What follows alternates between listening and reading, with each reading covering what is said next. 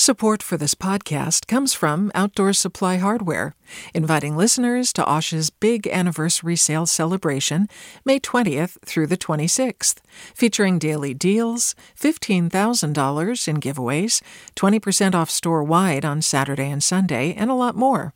Learn more at OSH.com. From KQED. Good morning. This is the California Report, and I'm Saul Gonzalez in Los Angeles. A last minute agreement between healthcare giant Kaiser Permanente and its unionized workers has prevented a strike that was scheduled to start today. Had a walkout occurred, more than 30,000 Kaiser workers in California and other states would have been involved. KPCC's Jackie Fortier reports. The unions have been bargaining with Kaiser for months over staffing shortages and proposed lower wages for future workers, known as a two tier system, which union members vehemently opposed. Kaiser ultimately took that proposal off the table. Jane McAlevey is a senior policy fellow at the Institute on Labor and Employment Relations at UC Berkeley. She says Kaiser was in a weak position to negotiate since public sentiment is on the side of health workers during the pandemic. Any smart employer facing a strike in a healthcare context, if they care about patient outcomes, is not going to force their dedicated longtime staff out of that facility and onto picket lines. The new agreement averts disruptions at 344 Kaiser facilities and hospitals across Southern California. Union members will now vote on the tentative agreement over the next few weeks. If it's approved, the agreement will last for four years. For the California Report, I'm Jackie Fortier in Los Angeles. And early this morning, Kaiser says it reached a deal that averts a strike by its pharmacy workers in Northern California. The tentative agreement is a three year contract that will include wage increases and no changes to workers' health care benefits. Pharmacies are expected to operate normally today. The healthcare giant is still negotiating, though, with union engineers who've been off the job for two months. Kaiser says that other unions that have issued strike notices for later this week in support of those workers have not canceled their walkouts at this time. The two sides have expressed optimism that a deal can be reached soon. And there's labor unrest on another front, higher education. Some 6,000 lecturers across the University of California system are planning to strike this week. KQED's Annalise Finney has more. The union representing UC lecturers has been in contract negotiations with the UC for more than two years. They say the university system is refusing to negotiate issues like paid family leave and reimbursement for remote teaching expenses.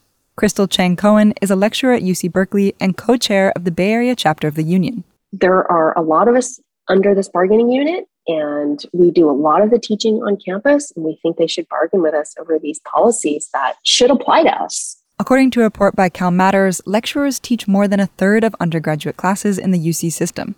In a statement, the UC said the decision to strike is, quote, unfortunate. Negotiations are scheduled for early in the week. If those are unsuccessful, the strike is planned to begin Wednesday. For the California Report, I'm Annalise Finney in Oakland.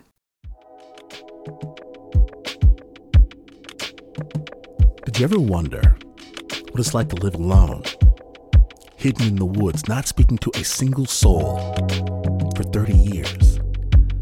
Or wander the desert, uncover a hidden well, and dive to the bottom of the deepest water hole for 2,000 miles? The Snap Judgment podcast takes you there with amazing stories told by the people who live them, with an original soundscape that drops you directly into their shoes.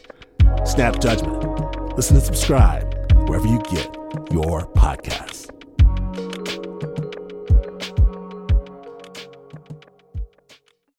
You ever wonder what it's like to live alone, hidden in the woods, not speaking to a single soul for 30 years?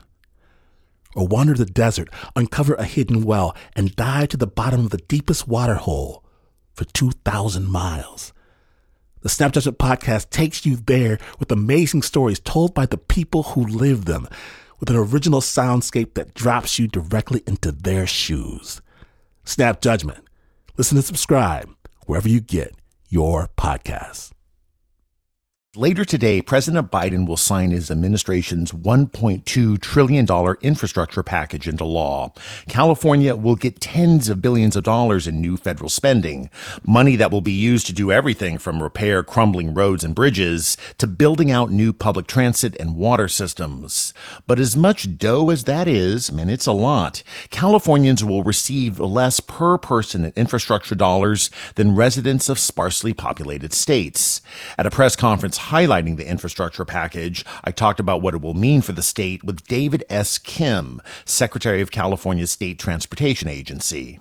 It's a staggering sum of funding that will transform our transportation system as we know it. Why do you say that? Because a lot of people will say it's a lot of money, but it's not nearly enough to remedy California's transportation and infrastructure challenges. Well, there's never been uh, this level of investment ever before from the federal government. And not just funding, it's also policy because the bill, the infrastructure bill, gets the policy right in terms of focusing on climate, equity, goods movement, supply chain resiliency, uh, transit and rail, all of the things that we need to be doing to reduce carbon emissions and have a greener, more sustainable transportation system. When can California start seeing results? Shovels going into the ground and projects starting?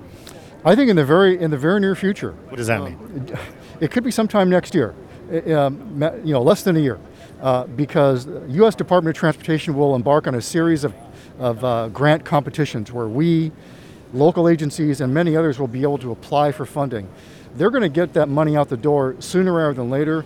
We expect to do well in those competitions, and that will help us accelerate and advance a series of projects and improvements here in California. That again is David S. Kim, Secretary of California's State Transportation Agency.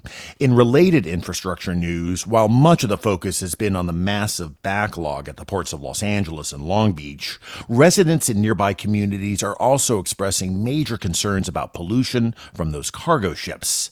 The California Report's Keith Mizuguchi says a new queuing system at the ports could help improve air quality. Starting on Tuesday, ships will no longer be able to anchor near the ports. They'll instead be assigned a place in the arrival queue based on their departure time from their last port of call and have to wait for an available berth approximately 150 miles off the coast. Jim McKenna is president and CEO of the Pacific Maritime Association, one of the organizations that came up with the new plan. The benefit of this new process is that vessels can slow steam and spread out across the Pacific rather than to crowd into a congested waters of Southern California while they wait a berth. McKenna says right now many ships are speeding into the ports in an effort to unload their cargo, adding to air pollution in the area. And he says reducing emissions is not the only benefit of this new plan. The ships are much bigger than they used to be, right? So even in the Anchorage area, as you get into the winter season where weather is, you know, more difficult, so to speak, higher winds and the rest. You want to space these ships out so they don't get, you know, turned or twisted into one another. And as you push them further out to sea, the same applies. They have better spacing.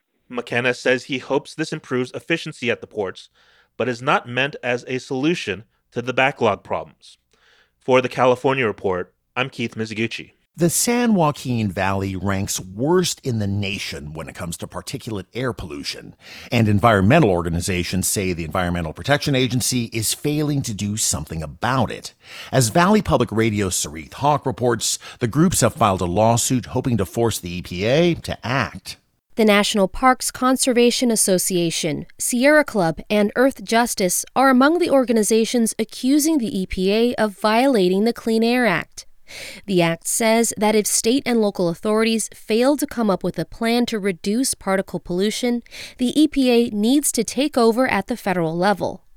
Dr. Catherine Garoupa White with the Central Valley Air Quality Coalition says the San Joaquin Valley is the only part of California that has not met even the oldest 1997 standard for clean air. In 1997 is so long ago now that that we can't even say that it's a health protective standard anymore. Garoupa White says continued inaction puts Central Valley residents more at risk of breathing in dangerous particulate matter, or PM 2.5.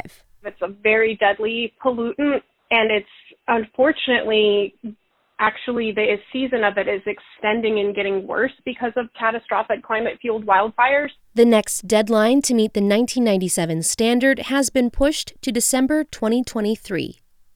For the California Report, I'm Soreath Hok in Fresno. This evening, public comments will close on proposed new regulations requiring passenger sport fishing and whale watching boats to upgrade to cleaner engines.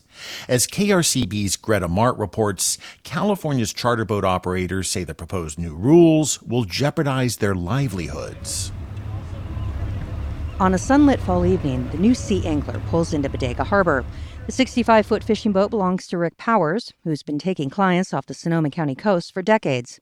Before they disembark, a group of veterans with a local nonprofit divvies up the spoil from their day on the water rockfish, halibut, and salmon. Charter boat owners warn that day trips like these could be in jeopardy if plans by the California Air Resources Board, or CARB, go into effect. Under the changes, the state's commercial passenger fishing vessels and excursion boats will need to upgrade to what's known as Tier 4 engines. CARB staff say the amendments would further cut back on air pollution from the marine industry and protect disadvantaged communities who live near ports. But Powers, who is also the head of a sports fishing association, says the changes are completely infeasible for charter boat operators. These are all family owned businesses. All of our boats have been upgrading to low emission engines over the years. We've been led to believe that we were following the right path. And now we are being asked to do something which is really financially unattainable for almost all of the boats that I'm aware of up and down the coast. Chief of CARB's Freight Activity Branch, Bonnie Soriano, says air pollution regulations for the marine sector have lagged behind others. The misunderstanding is that these emissions are offshore and so they don't impact residents. That is not accurate. We've done really robust health modeling that shows that these emissions do impact those communities around the ports. She says CARB is targeting passenger boats rather than other fishing vessels because boat owners can recoup their costs by raising ticket prices for customers. Replacing an engine isn't as simple as it sounds. Tier 4 engines exist for trucks and other sectors, but as of yet, the technology is not really even available for boats of this size. That's what Cal Maritime found in a feasibility report commissioned by CARB. It's unclear, even if and when they do come on the marine market, the engines would fit in existing vessels. In such a case, CARB says owners would need to replace their boats entirely. The issue with sport fishing vessels is that the design of the vessels maximizes passenger space. And so the engine rooms can be pretty small. And so while the engines and the diesel particulate filters exist, sometimes they don't exist in the size that fits into the existing footprint of the engine room. She says CARB is working with manufacturers to find a solution to this problem. Meanwhile, Captain Merlin Kolb, who has a six passenger catamaran in Bodega Bay, says he has no plans to comply with CARB's proposed new rules. This regulation, as it's proposed, would absolutely decimate my business. CARB has said publicly that if motors are not available to be installed into your vessel, that we're supposed to sunset my vessel and buy a new one. And I'm not going to do that. That's going to move me out of California straight to Brookings, Oregon. Until midnight tonight, CARB is accepting public comment electronically, which thousands of individuals and organizations have already submitted. The Air Resources Board is set to vote on the changes this Friday, and the commercial harbor craft industry is expected to show up in mass in opposition. For the California Report, I'm Greta Mart in Sonoma County. And that is the California Report for Monday, November 15th. We're a production of KQED Public Radio. I'm Saul Gonzalez. Thanks for listening, and we'll talk to you tomorrow. Support for the California Report comes from Stanford Medicine, protecting your health and providing dependable care with safe in-person appointments and video visits. StanfordHealthcare.org/slash-adapting care. Paint Care now with 800 drop off sites in California where households and businesses can recycle their leftover paint. More at paintcare.org. And Eric and Wendy Schmidt, whose philanthropy includes Schmidt Futures, focused on finding exceptional people and helping them do more for others together, on the web at schmidtfutures.com. Hi, I'm Sasha Khokha, host of the California Report magazine. Every week, we bring you stories about what connects us in the giant, diverse Golden State. Because what happens in California changes the world. I love this place. We were once seen as like the place to be, California.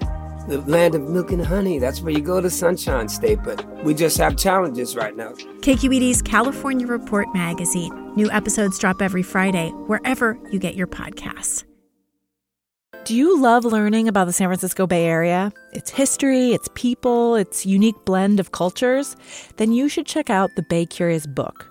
I'm Katrina Schwartz, editor and producer on the Bay Curious podcast, and I'm here to let you know that for the month of May, we've worked out a sweet deal for KQED podcast listeners.